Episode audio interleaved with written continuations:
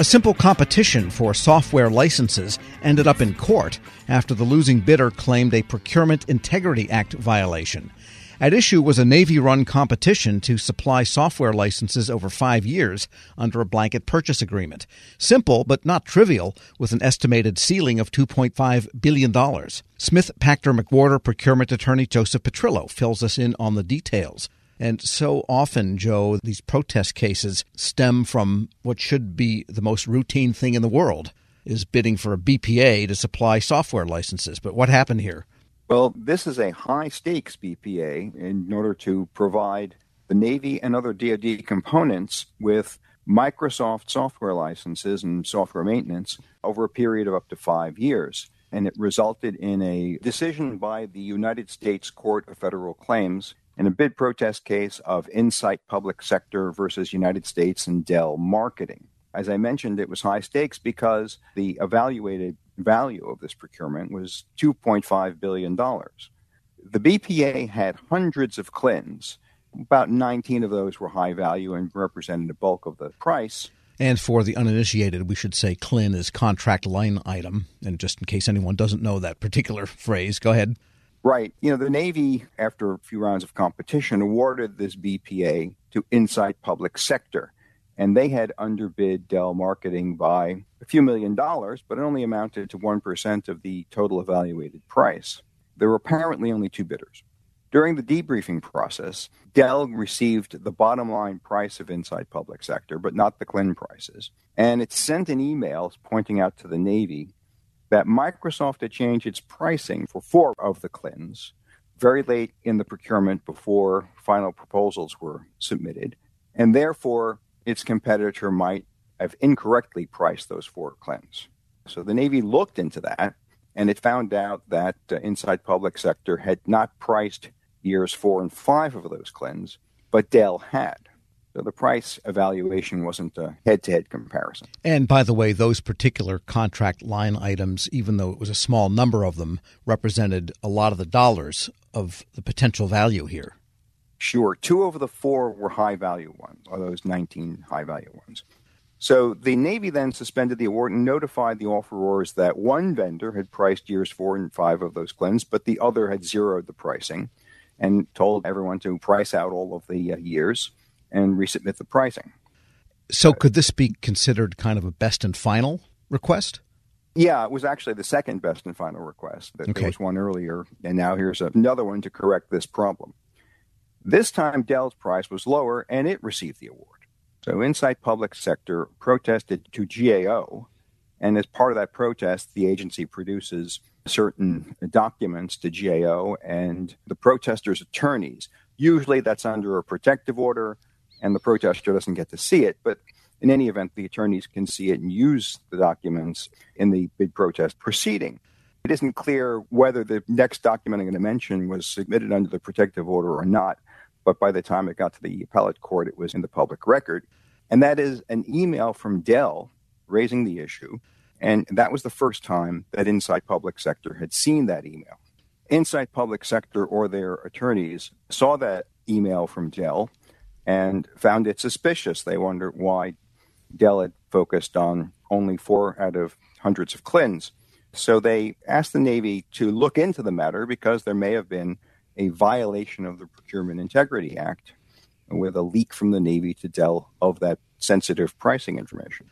We're speaking with Joseph Petrillo, a procurement attorney with Smith Pachter McWhorter. So, what looked like to Dell, to take their side, was just missing pricing because of the changed price. They said, well, they couldn't have gotten that. It was a hunch. From Insight standpoint, it looked like the Navy had told something to Dell about what Insight had bid. That's right. And they raised that in a supplemental protest to the GAO and pointed out that the Navy had apparently not looked into that issue. The Navy responded and didn't have any indication that it was going to look into the issue of the Procurement Integrity Act. So at that point, Insight Public Sector made a tactical decision. It decided not to go forward with the GAO protest, but instead filed a protest at the Court of Federal Claims. And when that happens, it's GAO's policy to dismiss their protest so there aren't two of them pending at the same time, and the court protest proceeded. So the issue that the Court of Federal Claims faced in this decision was At what point does an agency need to go forward and investigate an allegation of a Procurement Integrity Act violation? The Navy, in responding in the court, argued that Insight had not met the 14 day rule for protesting Procurement Integrity Act violations. There's a statute that says you can't protest those unless you bring it to the attention of the agency within 14 days. The court held, however, that the supplemental protest was good enough to meet that requirement, and it had been filed within the 14 day period. So the Navy also pointed out that it wasn't clear that a Procurement Integrity Act violation had occurred. There were other reasonable explanations for the events. Everyone knew that when Microsoft had changed the pricing, it could have created confusion. So the issue now goes to the court as to whether or not those indications were enough for the Navy not to investigate or whether there was enough of an allegation here. And the court decided? The court held that the test was going to be whether or not there was a reasonable possibility that a Procurement Integrity Act violation had occurred. What they did was they referred to an earlier case at the Court of Federal Claims in which the court held that you did not have to conduct an investigation if there was no possibility, based on the allegations, that a violation had occurred. So they sort of changed that around and, well, looked at the inverse and decided that a reasonable possibility the court decided would be sufficient. The protest was granted and the procurement was remanded to the Navy with instructions to conduct an investigation. And that's where it stands at this point. Well, the investigation had a 45 day time limit. The decision was in late December. And in fact, the Navy did report to the court on the investigation. The report said that the alleged violation did not impact the award. No one from Dell Marketing obtained or was provided the CLIN level pricing information of Insight Public Sector. So the Navy then is trying to convince the court that Dell simply had a good hunch, but no inside information in what Insight had priced. Right. And that was the result of an investigation that looked into whether or not Dell had this information, and they were cleared on that issue. There's been additional briefing, and I guess the court will have to go forward and resolve the rest of the issues in the case. I mean, to make an extreme analogy here, if you asked two companies to bid on supplying a brand new Cadillac Escalade with all the options, and one bid $72,000, six cents, the other bid $1.98, you might reasonably conclude that the other people didn't take everything into account, even though you wouldn't have seen their bid. It certainly would raise. A, Not taking a, sides in any way here, but that's that's what this all kind of hinges on. You know, sometimes where there's smoke, there's fire, and sometimes it's just a smoke machine. So uh, you got to figure out sometimes what you've got.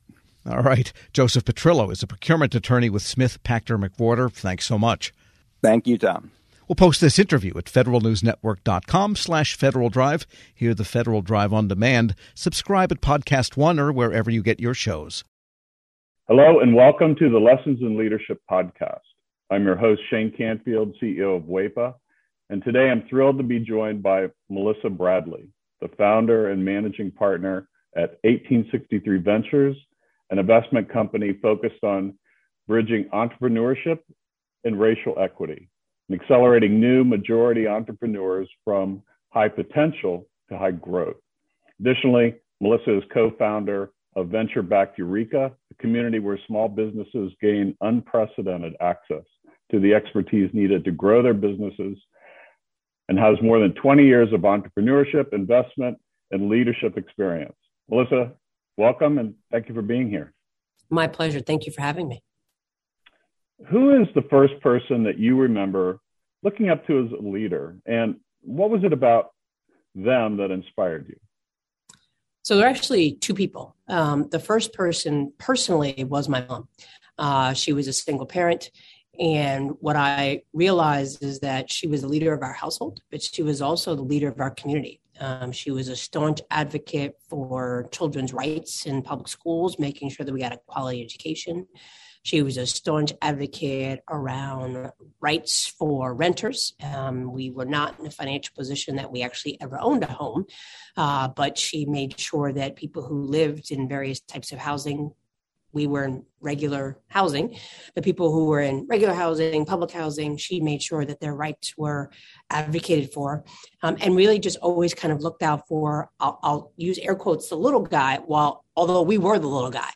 Uh, and then I would say she was a huge advocate of older folks. Um, as part of her job, she worked during the week uh, in a full time job and then clean houses on the weekend, but also took care of elderly folks and a staunch advocate for elderly rights. Um, so that was probably the, the first leader. And then I would say the second leader that really came about professionally was a woman named Crystal, Crystal Gaskins, uh, who actually ran a, headhunting temporary firm that I ended up uh, spending about a year at. I quickly realized that was not my calling. But in a world where you are constantly managing the powers that be that want to hire all these people and move people around, and the folks who are sometimes in vulnerable positions and obviously seeking a job, she always manage to treat everyone with the with the ultimate respect. And part of the business was actually um, managing hotels and getting service workers to show up. And that's a tough job, right? To try to motivate people who barely are getting paid enough under not great conditions. Um, and so she taught me three things. She taught me how to be a motivator and that recognizing leadership is not mandating, but motivating. She taught me that leadership is not just reporting up, but also reflecting and supporting those who may be underneath you from a hierarchical structure. And she also taught me that leadership was not about money, uh, but it was about producing positive outcomes for whoever your customers were. And if you did that, then obviously the money would come. How would you describe your leadership style and how has that developed over the years? Mm. I would describe it hashtag work in progress. Um, it, it, has evolved over the years, I think, two ways. One, uh, the more people I've been exposed to in leadership positions have certainly helped me pivot and make adjustments. And then, certainly, as my leadership roles have elevated, and probably as the more people I've been responsible for has elevated. Uh, you know, certainly being managing partner and founder of 1863 Ventures, we manage a lot of people. We have actually tripled our staff this year. And so we went from three people to oh, actually 12 people plus and growing. Uh, and we went from a couple hundred members to almost 10,000 members. And that's a big deal. Um, I, so my leadership style has evolved in terms of more people that I have reporting to me. I think it's, I, I focus on autonomy. I focus, I'm, I'm, very clear that my role is to help other people be successful. Uh, I do set very clear deadlines. I am try to do a good job of kind of projecting what is the overall mission and vision, what are the KPIs and OKRs that we need to hit. And then I feel like I need to get out the way. I need not be a micromanager. I need to recognize, particularly since COVID, that people have kids, they have lives, they have ways that they know how they perform best. And so we now have people who work for me all over the world. And as long as we meet our deliverables, I don't need to know that you're sitting in a cubicle or sitting at your computer from nine to five. Um, and that's because I've been at those nine to five jobs where I literally had nothing to do, but I knew I was told I had to be in the office. Uh, and it just seemed like a complete waste of time. And so I'm really laser focused on outcomes and productivity and advancing the vision and mission and not on what does it look like? Because i think successful work looks different for everyone. And then i would say more externally as we now have grown to lots of members and we have a social media presence and i talk to people i'm mindful that the, the probably the most important from an external uh, perspective about my leadership is that i am mindful that i am modeling not just for myself but particularly for other leaders and particularly black women and certainly gay black women. Uh, you know there are not a lot of us. Um, you know you mentioned that i'm a co-founder of ureeka so i'm fortunate enough to be in the first 30 or so Black women that have been supported through venture capital, which is a sad statistic, but for a different topic. And so I'm mindful that people are always watching me. And I would say that certainly as a Black woman, people are always watching you, not always for the better and cheering you on, but waiting for you to make a mistake and slip up. And so I'm mindful that when I step into a room or I show up somewhere, I'm not just representing Melissa Bradley and my immediate family, I'm representing all of my members and potentially sending a signal effect of what other people are going to expect as Black women. And the final thing I would say that definitely has evolved since now that I'm over 50 uh, is that I feel a much greater freedom to say what's on my mind. um, than I did before. And I and I do that. I probably said what was on my mind before, but in a way that was reflective of my frustration and anger with the system.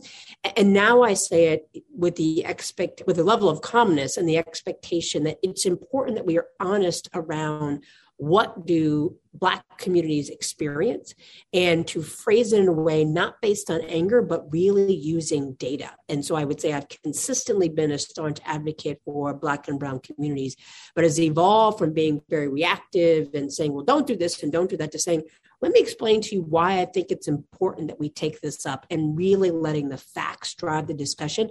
Some of that probably comes from the fact that I've worked in two presidential administrations, and we all know that that just goes back and forth and oftentimes based on rhetoric and not fact. And having six kids in a world of social media, I think there's something, the, the art of, of conversation based on facts and data has devolved to uh, opinions and pundits. And, and I think that's a challenge around leadership because your job is not, in my mind, to convince people, but to inform people and allow them to make decisions for themselves. I, I saw you on a post uh, with a Washington Post um, uh, interview, and it, it, you were amazing. And it, it's interesting to listen to describe what you just said because I could see all of that reflected in how you responded there.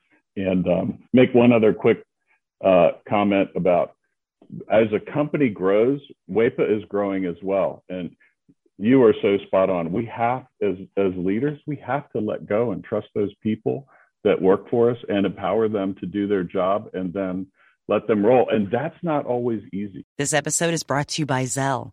Whenever you're sending money through an app or online, it's important to do it safely. Here are a few helpful tips. First, always make sure you know and trust the person you are sending money to.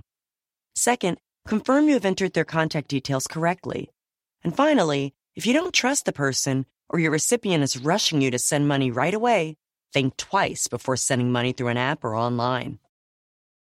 Love Target? Well, you're about to love it even more. With Target Red Card, you'll save 5% every day in store and online. Find the red card that's right for you, whether it's debit, credit, or Target's new Red Card Reloadable, which doesn't require an existing bank account or credit check. With Target Red Card, you'll get exclusive deals and free shipping on most items. Visit target.com slash redcard to get all the details. It's always a great day to save. Restrictions apply.